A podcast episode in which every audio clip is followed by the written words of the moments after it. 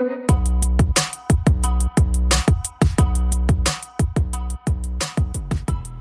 listening to Members of the Jury, the show that takes you straight into the trenches of justice, where the passion, players, and consequences are real. Each episode, we examine current events happening in the system. From the battles in courtrooms to the streets demanding reform, we bring those stories here to you, the members of the jury, because we aren't afraid to take it to the box.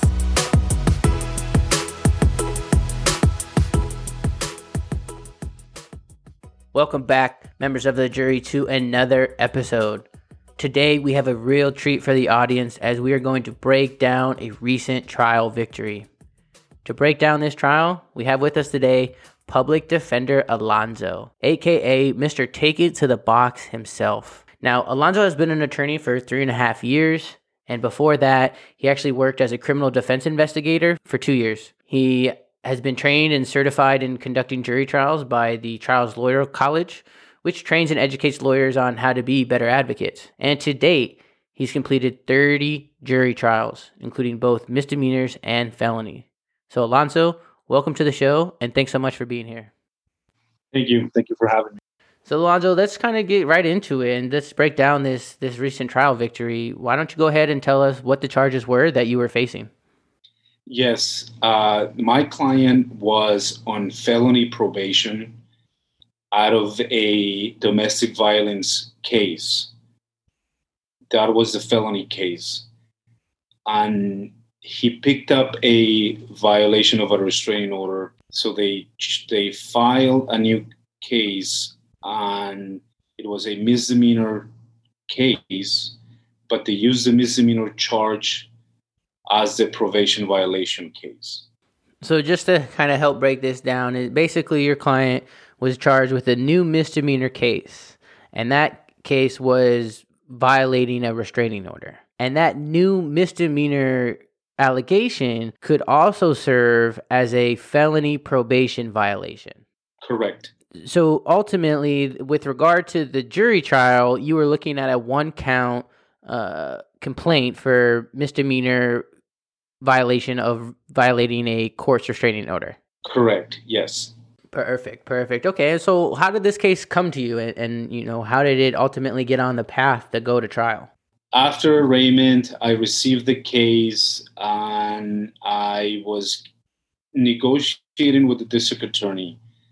My client was not a U.S. citizen, but he was a legal resident and the reason why I went to trial is because they wouldn't dismiss the misdemeanor, even though my client was willing to serve 180 days in jail on the pro- on the felony probation violation. They wanted the misdemeanor conviction. However, if my client was convicted of the misdemeanor, he would be deportable because he was a second domestic violence charge, and that would make him deportable. So that's how I ultimately went to trial. Okay, so after you first got the case, obviously you're learning some of that personal information about your client and and the need just on those personal facts alone as to why you would want to go to to jury trial. Was there anything kind of initially about the police report or some of the preliminary facts that you saw about the case that also led you to go down that path? It wasn't when I received the case. It, what was very interesting about this case is that my client's ex-wife ended up after investing you know after the, i got the case and conducting some investigation on the case and whatnot i learned that my client's ex-wife left them to be with one of my client's employee or former employee my client had a landscaping business and he would invite his employees every Sunday for a barbecue. And one of the one of his employees ended up developing a relationship with, with his wife at the time and ended up leaving him for that employee.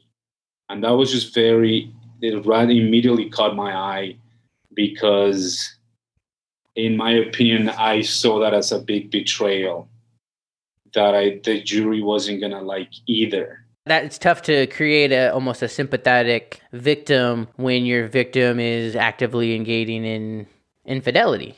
Right, exactly, exactly, and and that right away, I, I saw it as, as something that the jury wasn't gonna like because it just wasn't. It just smelled. It was one of those things that it just, you know, it, it, it caught my attention. I said, you know what, it, this is kind of a some somewhat of a betrayal. Right, and that's something that you would think obviously could go towards that alleged victim's credibility. Correct. Yes. Why why would that be important in deciding whether or not you're going to case a case to trial? Well, it was important in in this case because the new allegation was the, the new violation of the restraining order was the fact that my client went to to talk to that new husband, the ex-employee of his, these are the these are the allegations. These are the factual allegations behind the new misdemeanor trial. Correct. So what I what my, what I learned is that my client my client wanted to have a conversation with the new husband, and that's why he went to the house. Okay, so obviously at some point in time, client and girlfriend or wife separate, and you know they have this case. They have this implementation of, of a of a restraining order and your client comes to learn that after he's separated from his wife, his former employee is now, in fact, going forward with that kind of infidelity and now in a full blown relationship. Yes. Okay. And so, why the fact that your client went to go talk to now the new significant other of the alleged victim, why would that be uh, alleged as a violation? Well, so because at the time, what I learned eh, throughout this at the beginning of this trial is that that so yes, yeah, so so my client obviously is no longer with the ex-wife. They separated. They went their separate ways. There's a restraining order where my client cannot have any contact with his ex-wife. But now ex-wife is married to this employee, and they live in a in a separate um, apartment wife moves in with that ex-employee and they're in this house and my client wants to go confront new husband. Okay and i think it's really i think it's that's a really cool that's a really important part to kind of highlight because just so our audience is aware that most restraining orders across across the country, no matter where you are, are going to have some of the same universal language, and that's uh, that if you are served with a restraining order, you're going to be prohibited from having any contact, communication, or visitation with whoever the court has deemed to be the protected party. That means you can't text them, call them, go within normally 100 yards of them um, to ensure that there is no violation. And there's very specific addresses and people who are identified in these protective orders because they can't be super ambiguous and encapsulate more people or areas than they need to be. Yes, that is correct. You said it best. Like it, it, it, it they have to be very specific to the person, to their address, to how many, you know, usually it's 100 yards, but it, they have to be very, very specific to in order for them to be valid and enforceable. And this particular restraining order applied only to the wife, not the husband, and it didn't apply to their new address as well. Applied to her, but not to the new address.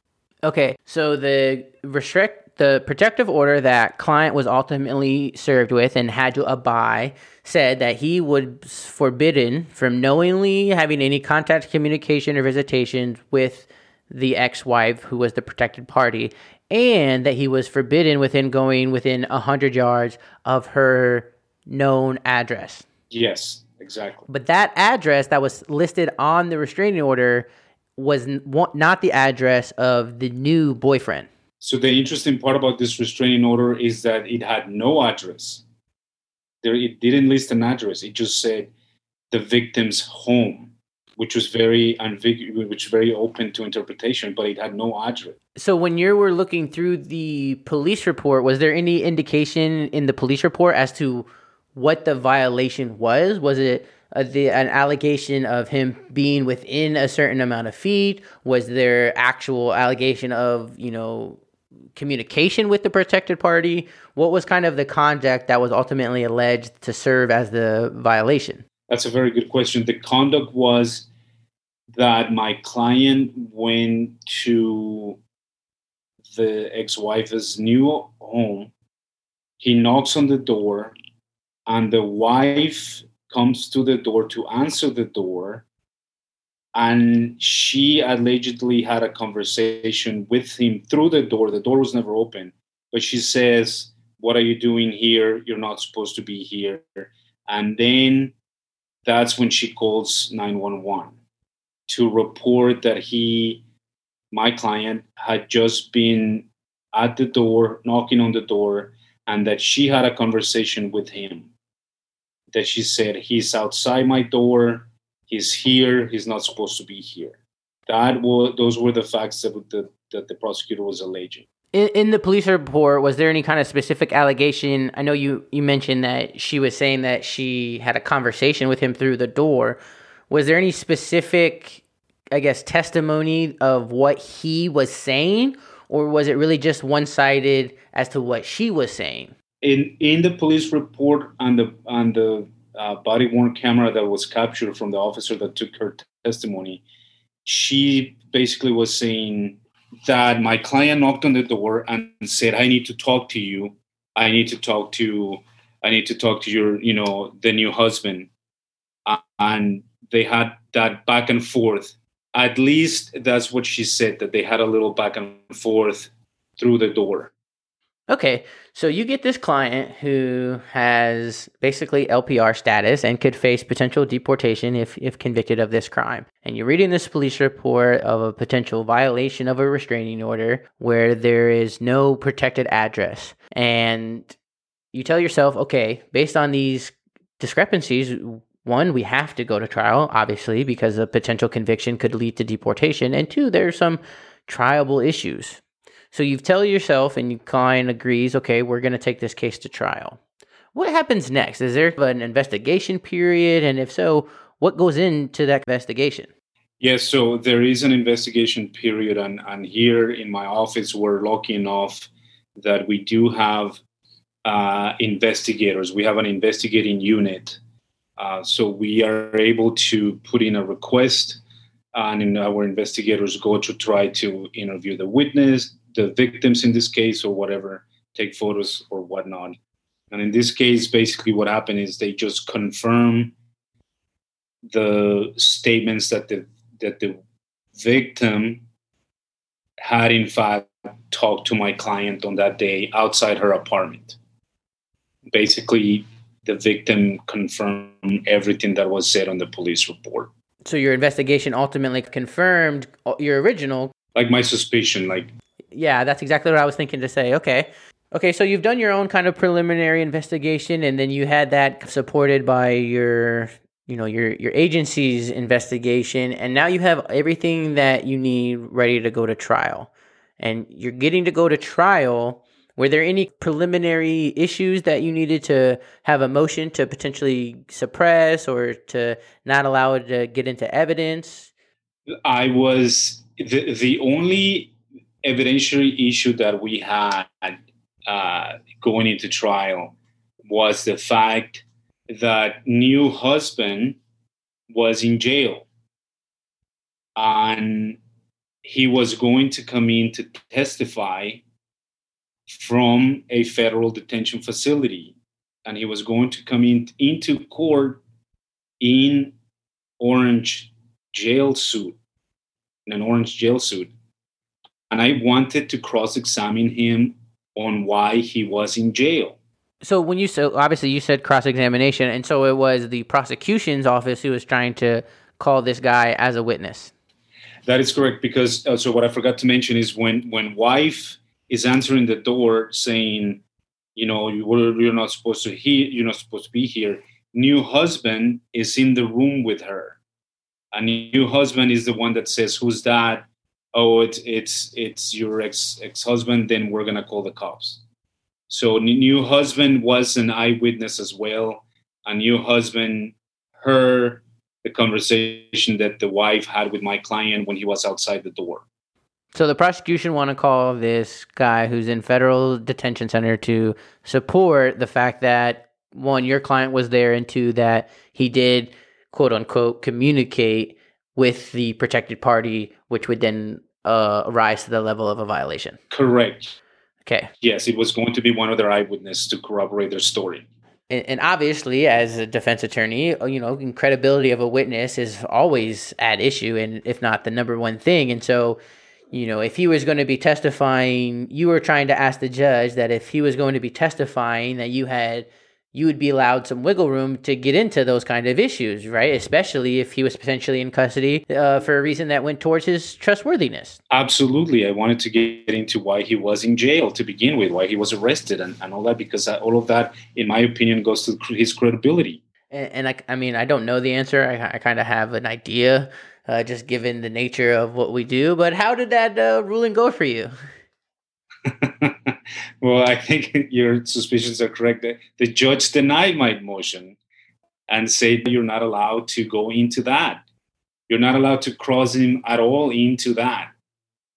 No, you know. So, and I thought, I mean, I, I almost lost my mind. I was like, I, I, I mean, how, you know, like you said, credibility is that it, it's an issue and is the biggest, the number one thing for witnesses, and I'm not able, not able to get into you know so that was the biggest evidentiary issue argument that we had. So we, we resolve all of our pretrial motions and evidentiary issues and we're, we're starting the trial right? And as we know the first part of the trial is the jury selection which is also known as voir dire. What was something that you were focused on in, in this voir dire for this jury process? In this voir dire what i was focused on because it's a domestic violence case i was focused on the negative reaction that the, the prospective jurors were going to have when they would learn, when they would hear the judge say, members of the jury, welcome to Department whatever seven. Uh, this is a domestic violence trial because domestically domestic violence cases have this emotional content that just triggers people and moves people because because it reminds them of personal experiences. And so, even though this case didn't necessarily involve a specific allegation of domestic violence, because it fell falls under that umbrella of a domestic violence case, because that's why the protective order was issued, you still approached it with the same level of sensitivity. Absolutely, uh, because I my perception of the case was confirmed because as soon as the judge read the charges, one juror raised his hand and said, I can't be in this, I can't be part of this. This is too emotional for me. And because, again, because the, the jury doesn't know anything about the case, and the, when the when in my experience, when the jurors hear the charges, they just imagine the worst thing that could potentially happen. Uh, you know, and, and once the trial go, goes on, uh, they discover that it's not as bad as they thought. But originally, they don't know that, and a lot of people, a lot of jurors, start volunteering information because it triggers something that happened to them in the past. And and whether when it's you know sexual cases or domestic violence or or even DUIs, it just has this tone of it triggers people and some of them are not going to like this case, even though there was no violence or physical beating, like you said. You know, sometimes I think actually just it, it almost can be worse because depending on what kind of evidence does or doesn't come out, I think your jurors can get completely distracted as to, you know, not even asking themselves whether or not the the restraining order was violated, but more so trying to piece together as to why it was there in the first place and you know, uh, kind of think of other alternatives of like that. So I definitely understand how that could be a challenging voir dire.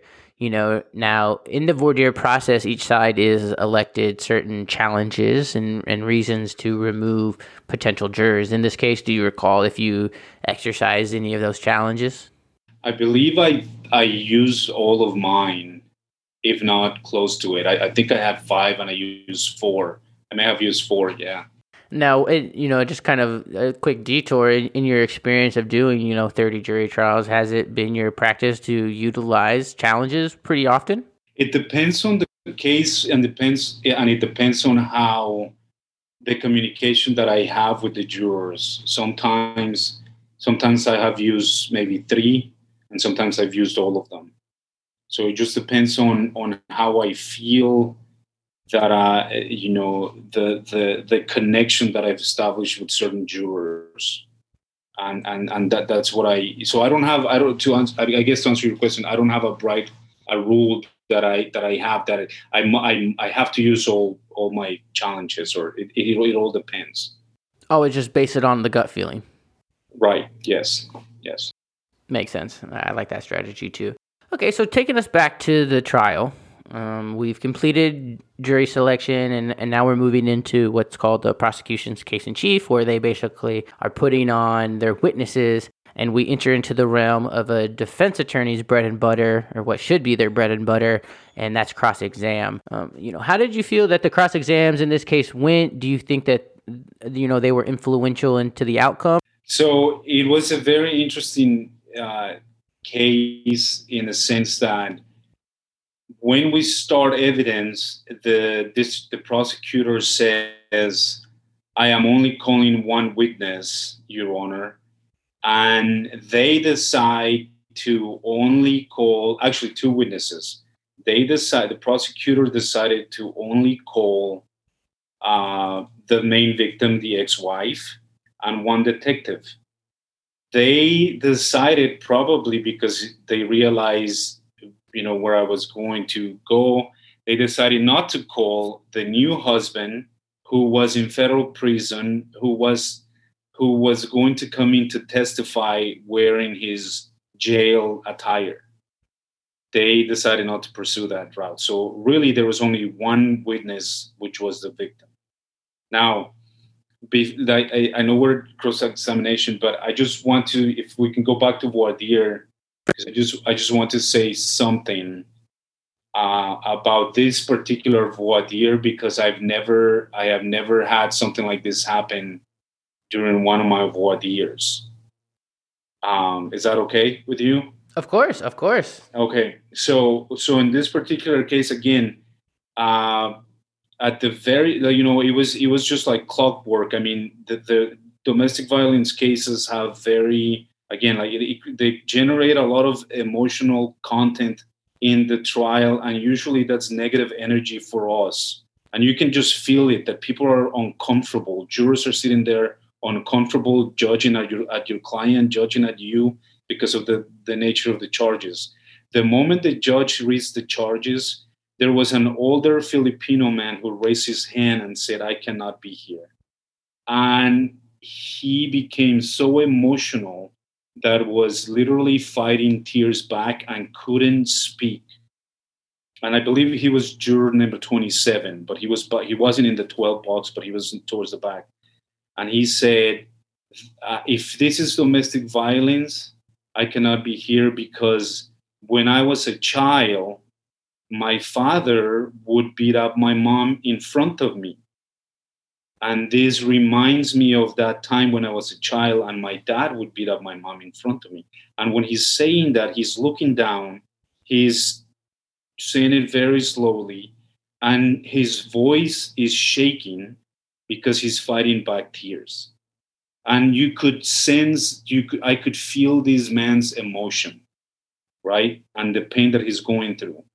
You could see that the, he, by hearing these charges, he went traveled back in time and actually became that child in that room.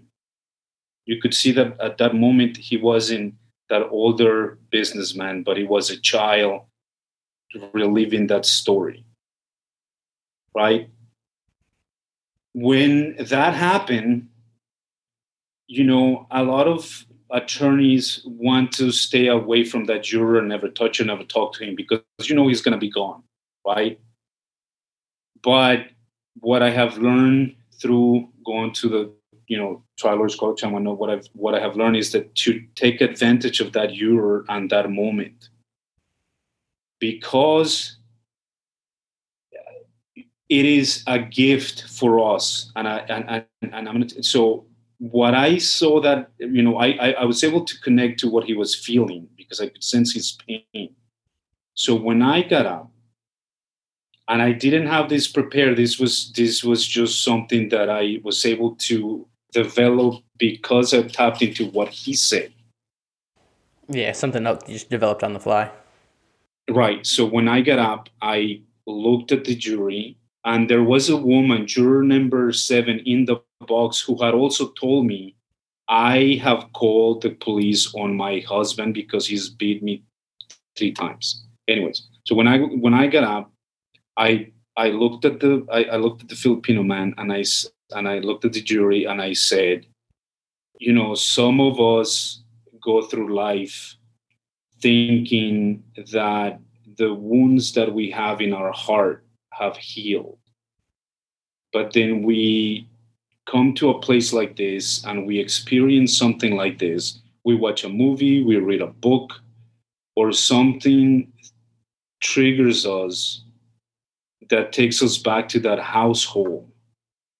And there we are back in that household. And we realize that the wounds that we carry in our hearts have not healed. And we realize that those wounds all of a sudden are bleeding. And that is the emotional content of domestic violence cases that keeps me up at night. And I looked at the woman in the jury box and I said, I am going to ask you to do something that's against human nature, which is to set aside those emotions. Can you do that? And she looked at me and she nodded and she said yes. And I kept her in the box. She was one of my jurors. Wow. I when I was done saying that, I could feel the energy in the room change, and there wasn't the the Filipino man and what happened to him it wasn't anymore sort of like a sad moment, but it was a moment for everybody to understand and acknowledge what he was going through.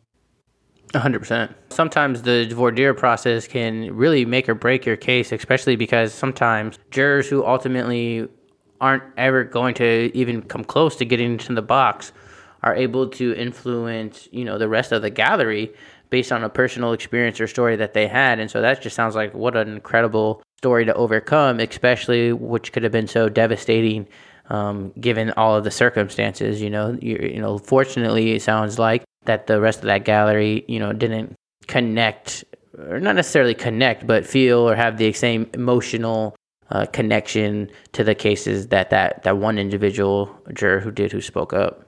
Right, and then and then after I was done with that portion, you could feel the room, the tension was gone a little bit, and the people started opening up more and people were willing to share more of their experiences and and you know it was sort of like the moment you show you showed some jurors a little bit of sympathy as opposed to you start cross-examining them the panel opens up more and and i believe that the reason for that is because you're making the room comfortable enough for them to open up to you which is one of our duties as lawyers to come in and make the room comfortable for them to speak up.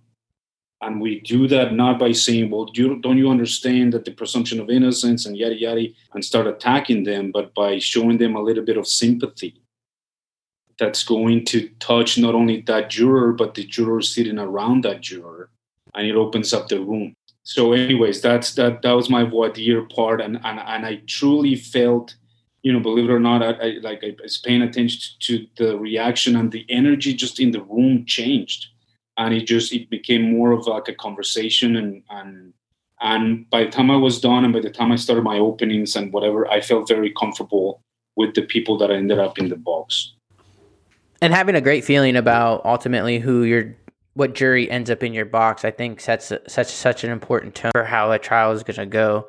You know, I want to take you back though to to cross examination, and you, and you pretty much said that all all the prosecution did was put up the witnesses or the main protected party and a cop. And so there wasn't really many points kind of of adversary. What'd you do? Just pretty much confirm kind of the key points that you knew ultimately you were going to have to argue in closing? So the prosecutor, yes, a little bit, but uh, the prosecutor puts the victim. The victim, her testimony was actually pretty favorable to my case, meaning when the ex-wife is on the stand, she doesn't say that she has a conversation with my client. She basically says, client knocks knocks on the door, then he turns around and leaves. Doesn't say anything about having the back and forth. And I think because the prosecutor forgot to impeach her on it with the officer and the office, the police report and the body worn cameras. I don't know why, but the prosecutor didn't go into uh, getting more of that testimony from the victim.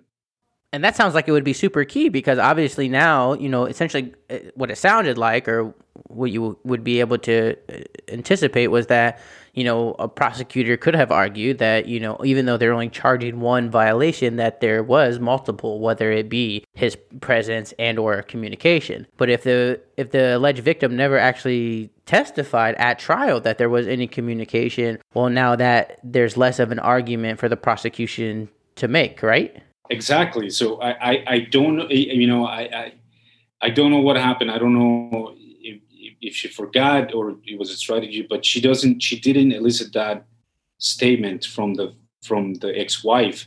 So as soon as the prosecutor sat down, I, you know, I have. This is the first time I've done this in all my trials. I've never done this, especially with the key witness, with the main victim victim of a trial.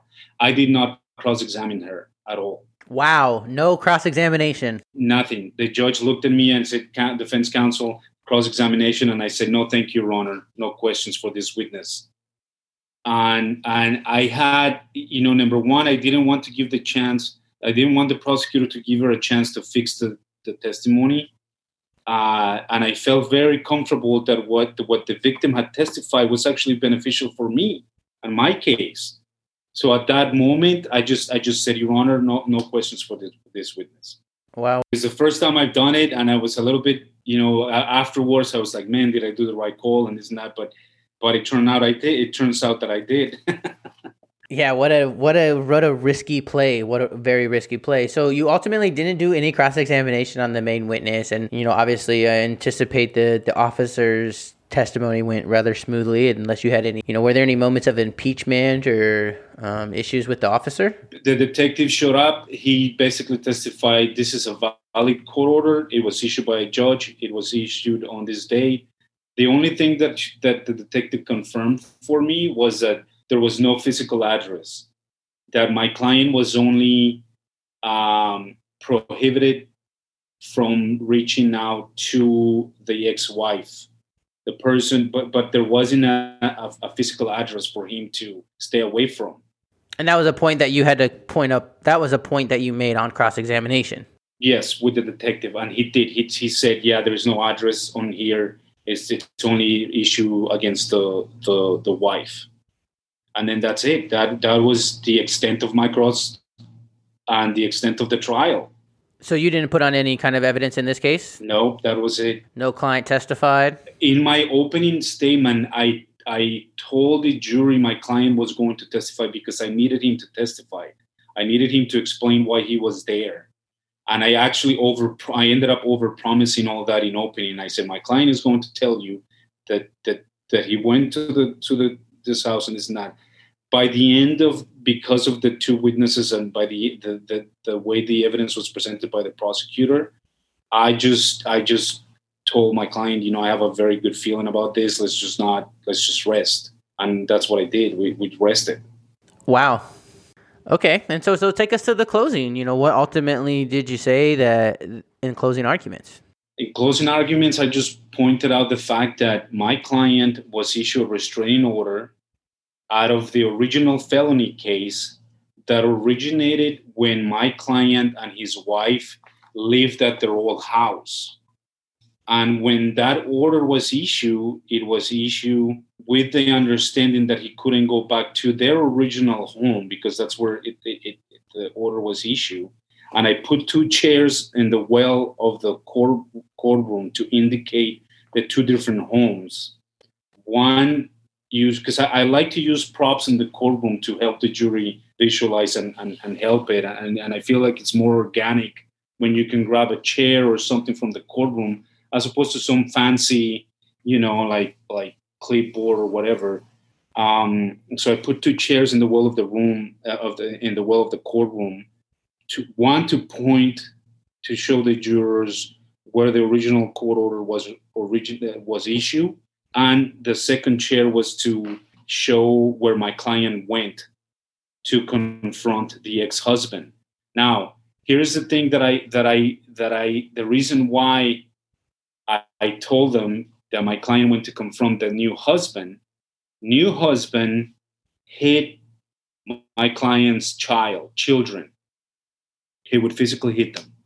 So my client went to that house to tell them to confront them about that. And my client was going to tell ex-husband, if you put if you touch my kids again, you're going to have to deal with me. So so but that never came in you know that never came in. Even though i argued that in opening i couldn't argue it in closing because it didn't come in. But then i said that. I said my client went to this house not to see the wife but he went to this house to talk to the new husband. And now new husband is not even didn't even come in to testify which the prosecutor promised them the prosecutor also overpromised in their in their in their case in chief saying you're to hear new husband come in and testify. You're to hear new husband say this. Turns out they never brought new husband because new husband new husband is in jail, and he would have been testifying in his in his you know prison uh, suit, federal prison suit. So you and the prosecute you, you and the prosecutor both overpromised a little bit in your openings.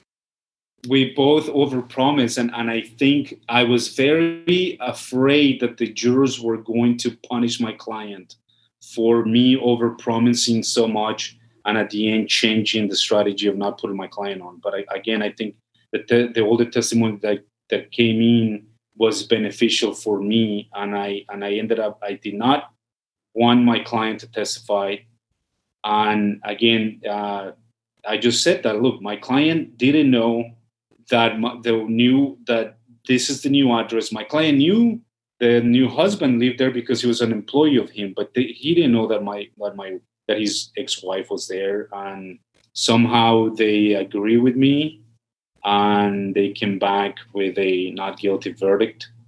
Hey, hey! Congratulations! How long? How long were they out for? How long did they deliberate?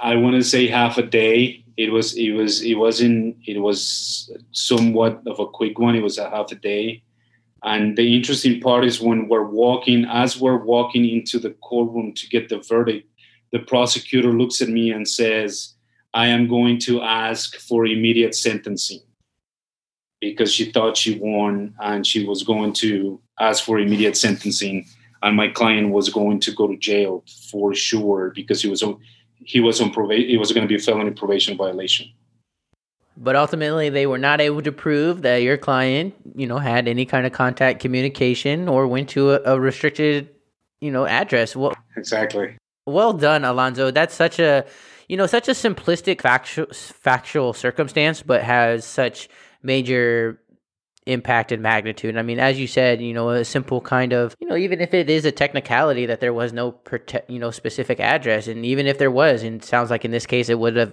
been at a different address initially, but the fact that he was facing deportation when most people think, oh, I'll just call the police and it could be a simple misdemeanor, you know, that's so fortunate to have an advocate assigned uh, to his case as you and, you know, one with such, you know, great trial advocacy skills. You know, I just want to end on, on one quick note. You know, one of the things that we like to do here at members of the jury is, is ask our trial attorneys, you know, what what is the importance of taking it to the box to you? Wow, that's a very important question. I've never this I think this is the first time somebody asked me that. To me, I mean it means a lot of things. One that I am going to fight for my client all the way till the end. Even if I know that I am going to lose in trial, I know that sometimes my clients have a background that nobody has ever fought for them. our clients come come from backgrounds where they've experienced a lot of abandonment, a lot of loneliness, a lot of powerlessness, and just a lot of um, despair and helplessness. And me taking it to the box allows me to stand up for them because sometimes nobody has done that for them their entire lives. And I, we're dealing with adults sometimes you know and and that have been living their entire adult life the same way. And for me that gives me an opportunity to show them that they are not alone that i am going to fight for them. And ultimately that some cases are winnable even though the prosecutor thinks it's a slam dunk case, the judge thinks it's a slam dunk case. They do not see where the where the defense attorney is going to create an emotional story that is going to resonate with the jurors. And that's our greatest weapon, I think. That we have the advantage of coming of of discovering the universal truth that is going to connect my client's story with the jurors' stories or past experiences that they're going to relate to my client and that they're going to help my client and f- find him not guilty. The prosecutors are unable, locally, are unable to see that, and locally don't have the skills to discover the emotional content that we're going to use to win the case uh, you know, and, and, and that's why I take it to trial because I I've been lucky enough to be trained to to prepare cases to learn those emotional stories, universal truths that the jurors can hold on to. For example, in my case, I said I, I emphasize a lot that my client was a good father, and he he may have not been a good a good husband, but he was a good father, and that's why he was there to protect the children and I think that everybody will root for that. I think people universally will root for a good father.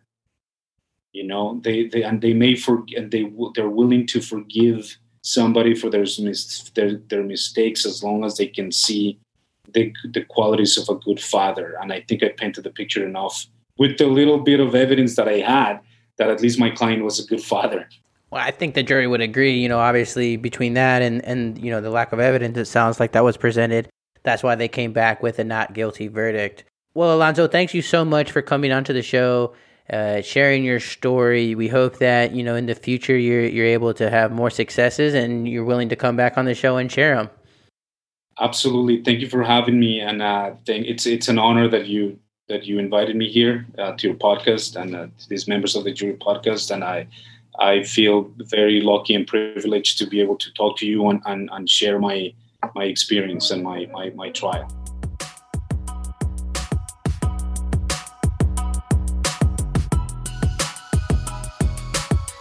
Well, members of the jury, that's our show, and I rest my case.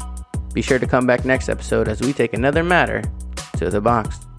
If you're a fan of the show, go ahead and subscribe.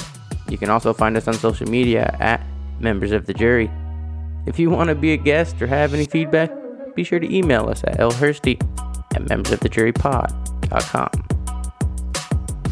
The information in this podcast is provided as general reference work as a public service. The audience is advised to check for changes to current laws and to consult with a qualified attorney on any legal issue.